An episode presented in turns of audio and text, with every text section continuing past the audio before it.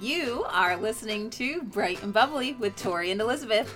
Today we are going to tackle a book. We haven't done a book in a while, and this book happens to be one that Tori and I have both completed and loved. Oh yeah. Now, Tori wore it. Oh, what fun. We're already there. Okay. Tori, maybe you did wear it. Maybe you took it to heart. Yes. So Tori read this book, a year ago? Yep. And I just read it during, August, that summertime that we talked about in the last podcast. And I read the book in 2 days. I was like, I've been wanting to read the book, and I dived in. And the book that we're talking about, it's in our title as well, and it will be in our show notes, is Michael Todd's book, Relationship Goals, How to Win at Dating, Marriage, and Sex. And can I tell you, this book, I was so excited when it first came out.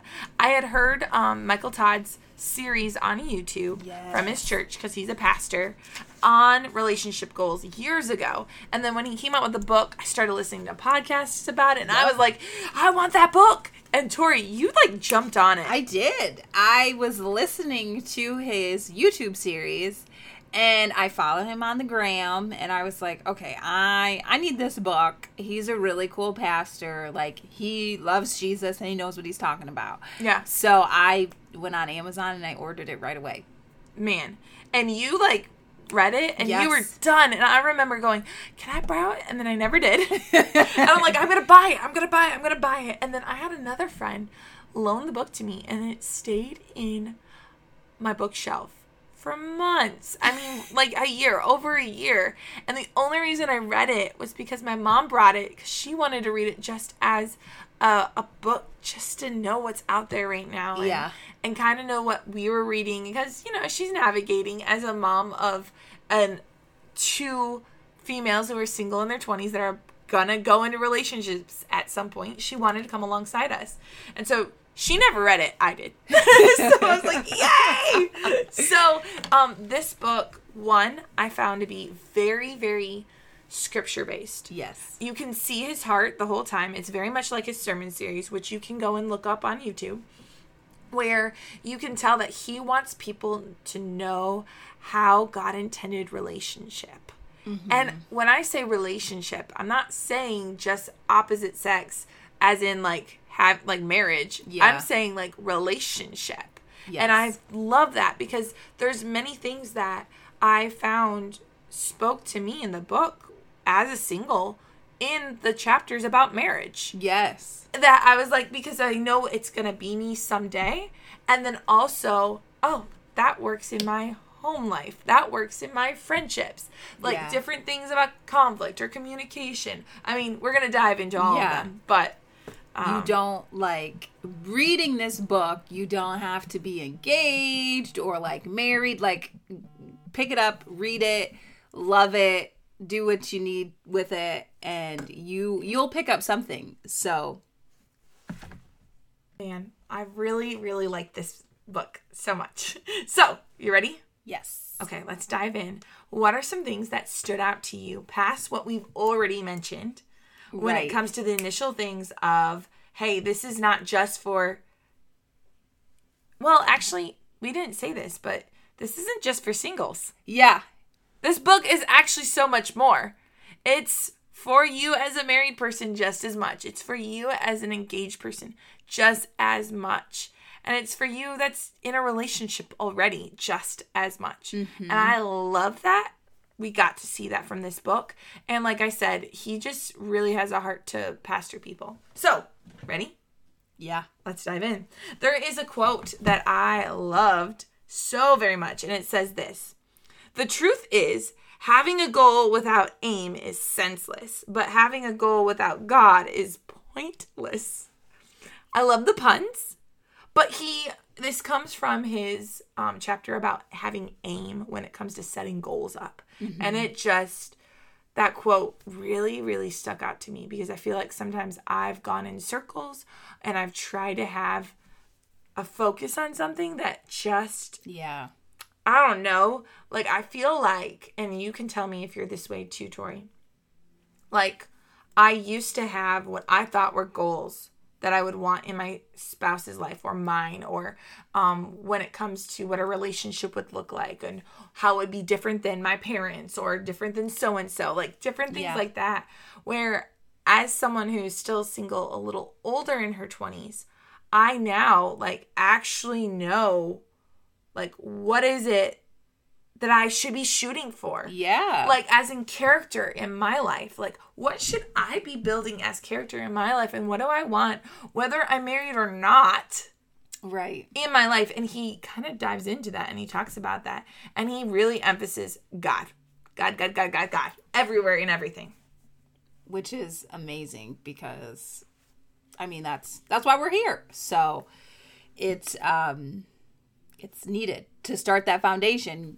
Like, it needs to go back to God. I personally, like, when reading this book, because I read it just a tad bit ago, I took a look at the contents, and I found the one that resonated with me the most. Yeah. And it was chapter 8, and it was the triangle chapter.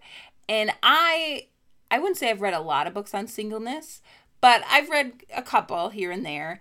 And so this chapter is about, like, marriage, and I just was like, I want to know, you know, I want to know how to set up a godly, good marriage for whenever that happens. And so I love how he started off, and it was with an equation. 1 + 1 + 1 = 1. Yeah, that's not real math. No. You're a teacher. I know. I know. You're like cringing. And you're like, no, it's not. It's 3. But his whole premise is like 1 man + 1 woman + 1 God = a healthy marriage. Mm. And that's kind of where it dives off. And it's just like we were saying, like having that foundation with God in your marriage. And I loved, like, we've been talking about quotes, and one of it in that chapter is, God in the middle of marriage is the key to getting a relationship win. Ooh. Yeah. Man, I feel like we're bouncing a little bit because there's so much. But that, ooh, like, it goes almost back to that aim. Yes. Like, the win in your relationship of, like, you hit the bullseye. You got it. It's God. Mm-hmm. If you have him in, like, the wind is just right, the pull on that bow is just right because you got God. Yes. And that really, you know, throughout this book, it's going to go back to your relationship with God because that's where it starts, you know, is you and your relationship with God. And so he's definitely done such a great job in that book. Yeah. And you get to know about him and his wife, and their relationship is really cute, too. He sets up basically the trajectory for a relationship. Yep. And how it starts. And this is what it starts with. Single moves into dating, which moves into engagement, which then, you know, the goal moves to marriage. Yeah. Which then moves to love. I'll get back to that in a second. And then to children. And he sets it up in such a way that he explains why love is after marriage. It's because the love that you find in Corinthians and in the New Testament is a sacrificial love that is laying down of your life. And I think really you can't do that completely until you are married. Yeah. It's the sacrificing of your desires and coming alongside and supporting and building up. And I think it's just beautiful how he shares that because I'm taught by the world, fall in love. Yes. You're going to fall in love. Oh, and because you fell in love, you might fall out of love too. Yeah. I mean, Hallmark will show you that. Yeah. Yep. Oh, you're engaged? No. You're going to fall back in love with this guy that you dated in high school. Like, yes. What? Oh, my gosh. So that's what the world will project and put out. But he talks about something different, which is God's love and God's perspective of love. And I really appreciated that. And if you notice, I never talked about the end. He actually goes back and says, once you have done all these steps, once you have gone through singleness, dating, engagement, marriage, love, children, in a sense, you go back. You have to have your own hobbies. You find your singleness. You continue to date, you know, your spouse. You continue to celebrate and plan for your life like engagement, and then you continue to work on your marriage, work on that love, and then, you know, if your children have grown by then, after that part, going back to focusing on them after you've already reestablished your relationship with the Lord, the relationship with your spouse, and it's just like never ending. Yeah. And it's super cool. It's a circle that never ends. Yes, or a great triangle, as Tori kind of mentioned. Yes. Yeah, that was one of my faves. What else do you got? So there's this quote, and this one really stood out to me because of being single and sometimes the mindset that comes with being single that people have. And the quote is this: marriage is not a hideout from singleness, but a haven for building wholeness. And the reason that I pause on that is because sometimes I have heard people talk about what singleness feels like, as in like loneliness and avoiding things. And that if I was married, I would have this, and this.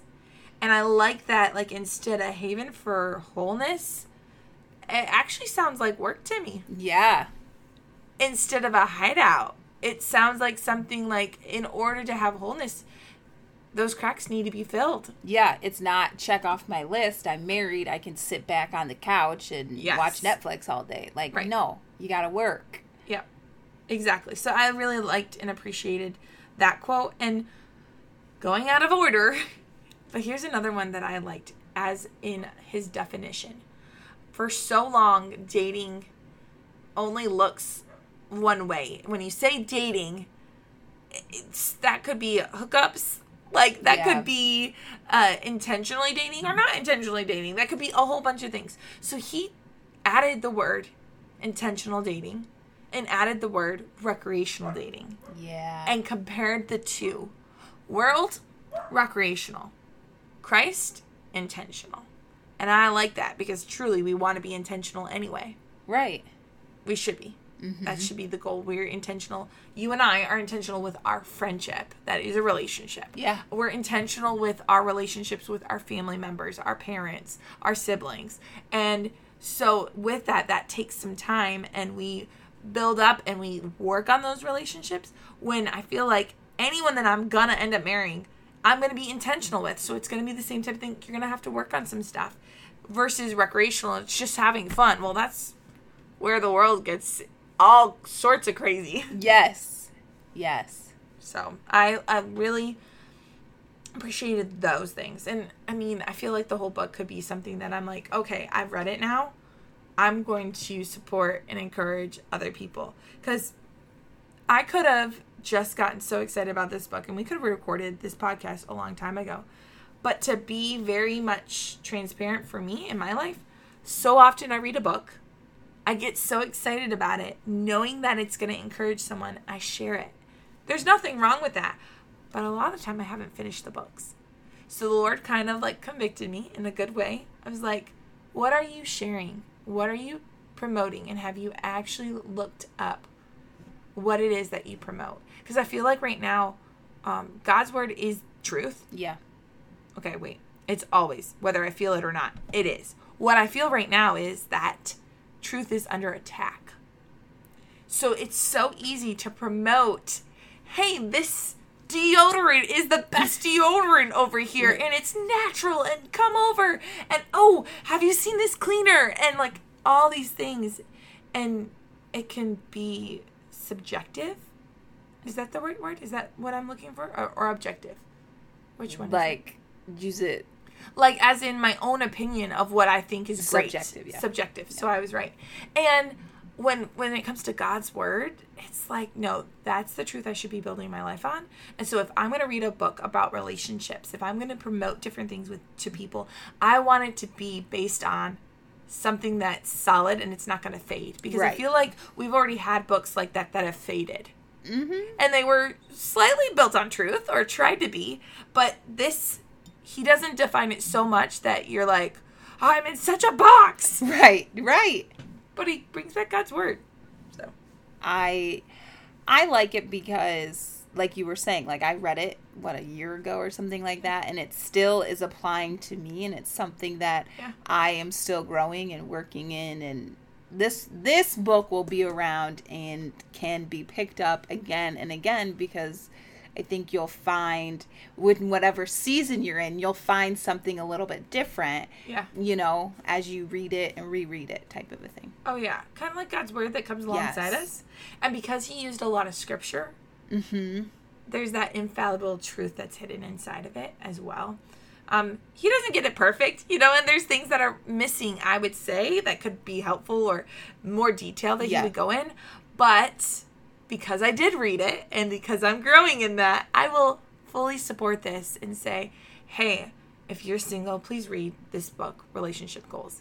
If you are engaged, please read this book. Mm-hmm. If you are married, please read this book. If you are a grandmother and you're concerned about your grandchildren, or you're a mother who's concerned about her kids, read this book, because you may be able to find something in it that would encourage that person that you want to pour into. Yeah. And I feel like in this age of life, we need examples of stuff that are going to be true and filled with God's word. Man, I love when we can just go back and go, oh, God, we love you so much. Oh, this is great. Look at your word. This is awesome. Yes. God's plan, not our plan. God's goal, and aligning it to his goal. Yes, I love purpose.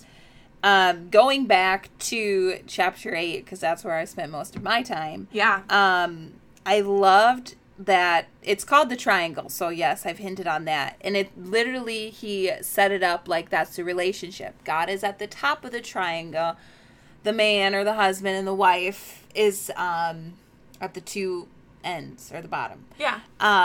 And I loved it because he was like, the triangle is not a pulley system. Ooh. Unfortunately, you cannot pull up whoever, whether it's the wife trying to pull up the husband trying to pull up the wife. Like, you can't pull up that other person spiritually. And that really stuck out to me, because, like, I love God with my whole heart. And, like, as you're on this road, on my journey of singleness, that's what I'm looking for in a potential spouse or whatever. Like, how are they with the Lord?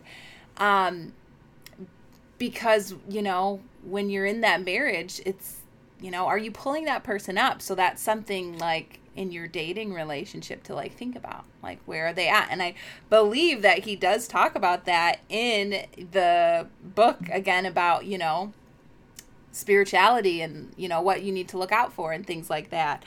So I just really liked that visual. And throughout that chapter, he talks about, again, like, the pulley system and what that would look like if one person was doing more of the weight spiritually, and if it was broken because of divorce potentially and things like that. And I just can't speak enough about chapter 8. Yeah. I really like the chapter right afterwards, because he has his wife come in and have her voice in it and talks with her, and they, like, address some things about marriage and that commitment and those things that I loved. But I also really I appreciated chapter 5 of the book, and it's titled Doesn't Need to End. Yeah. And it addressed a lot when it comes to the messiness of a relationship, because that's going to be there. We're human. Yeah. It's just part of it. And I also appreciate that, he didn't shy away talking about sex, talking about different things, and also talking about waiting until marriage to have sex, and why, and the blessing of it, and the baggage that you don't have to bring into your marriage because of it. Mm-hmm. And I appreciate that. And he does not put on condemnation, because that is not of God. Right. If you have previously, before marriage, literally had sex out of marriage, he does not show condemnation, but he tells you why it needs to stop, and why the standard will literally bless you. Yes. And why God intended it. So it was good. Like, he tackled some hard stuff. Mm-hmm. And I appreciate that he was bold enough to do it. Yeah. And, it was good. So, recommend this book to people. Read it. Yeah. Especially if you know someone that you know that's single. Like, I think this was really great. Or you know someone who's just not in a place where they want a marriage book, but they just might need a little bit of encouragement in their marriage. This could also do it for them. They also, fun fact, have a marriage relationship goals. Like, it's like a little journal that you do with your wife, spouse. Yeah. That's super fun. Yeah. It like came out after this, so it's like cute. Yeah. But yeah, so that's something fun. Yeah, it really is. So I enjoyed having a book to read that you both, like both of us could dive into and then talk about it with you instead of like last time when I did Magnolia Stories. Yes. So like it's just fun to say like, hey, these are things that stood out to us in the book. And like talk about it. Yeah. We both really liked this verse. And it is Psalms 32:8. I will instruct you and teach you in the way you should go. I will guide you with my eye. And that's so, it just reminds me of like that aim, like that, where we started with that aim quote. Like God is going to instruct us and he's going to teach us when we start aiming with him instead of just everywhere where we go, where we want to go. Yes, yeah, that quote was, the truth is having a goal without aim is senseless, but having a goal without God is pointless. Mm-hmm. She's like, you gotta know that he already has it. God's got it, you know? So I will guide you with my eye. Like God sees and knows everything. So why do it without him? Yes. Yes. So hopefully you are asking the Lord to be a part of your relationship. Mm-hmm. Relationships, whatever it looks like when it comes to the people in your world, if you're married or not, if you're single or not, like whatever it is. And I think it would be really great to just end in prayer. Yeah. I love when you get to pray because just because this is recorded doesn't mean that the prayer is any different. And we'd just love for you to just join in as we close out this episode. Lord, I just thank you that there was a pastor that you inspired to choose to speak about relationships and the goals that you want and gives us just some guidelines. And I ask that you would just continue to speak life into each person that's listening in their relationships with their best friends, with their spouse, Lord, with their kids, with their neighbors, with their family members, whoever it may be, Lord. And as they navigate, if they're single, that dating season, that you would just continue to give them grace and wisdom and direction and discernment. And if they're in marriage, Lord, I ask that you would help them to not worry about trying to pick up pieces that aren't for them to pick up or that police system, Lord, but that they would be able to encourage and support their spouse and the desires and the things in their lives, but also, Lord, just continue to have a purpose of seeking you and your face and your kingdom. And I just give you the honor and the glory, and I thank you for this discussion that Tori and I could have, and also just that you have provided for us when we're asking questions about relationships, that you have not left us and you never will. Your word has a lot of information and keys and things for us. So thanks, God. In Jesus' name, amen. Go out, be blessed, encourage somebody. Bye.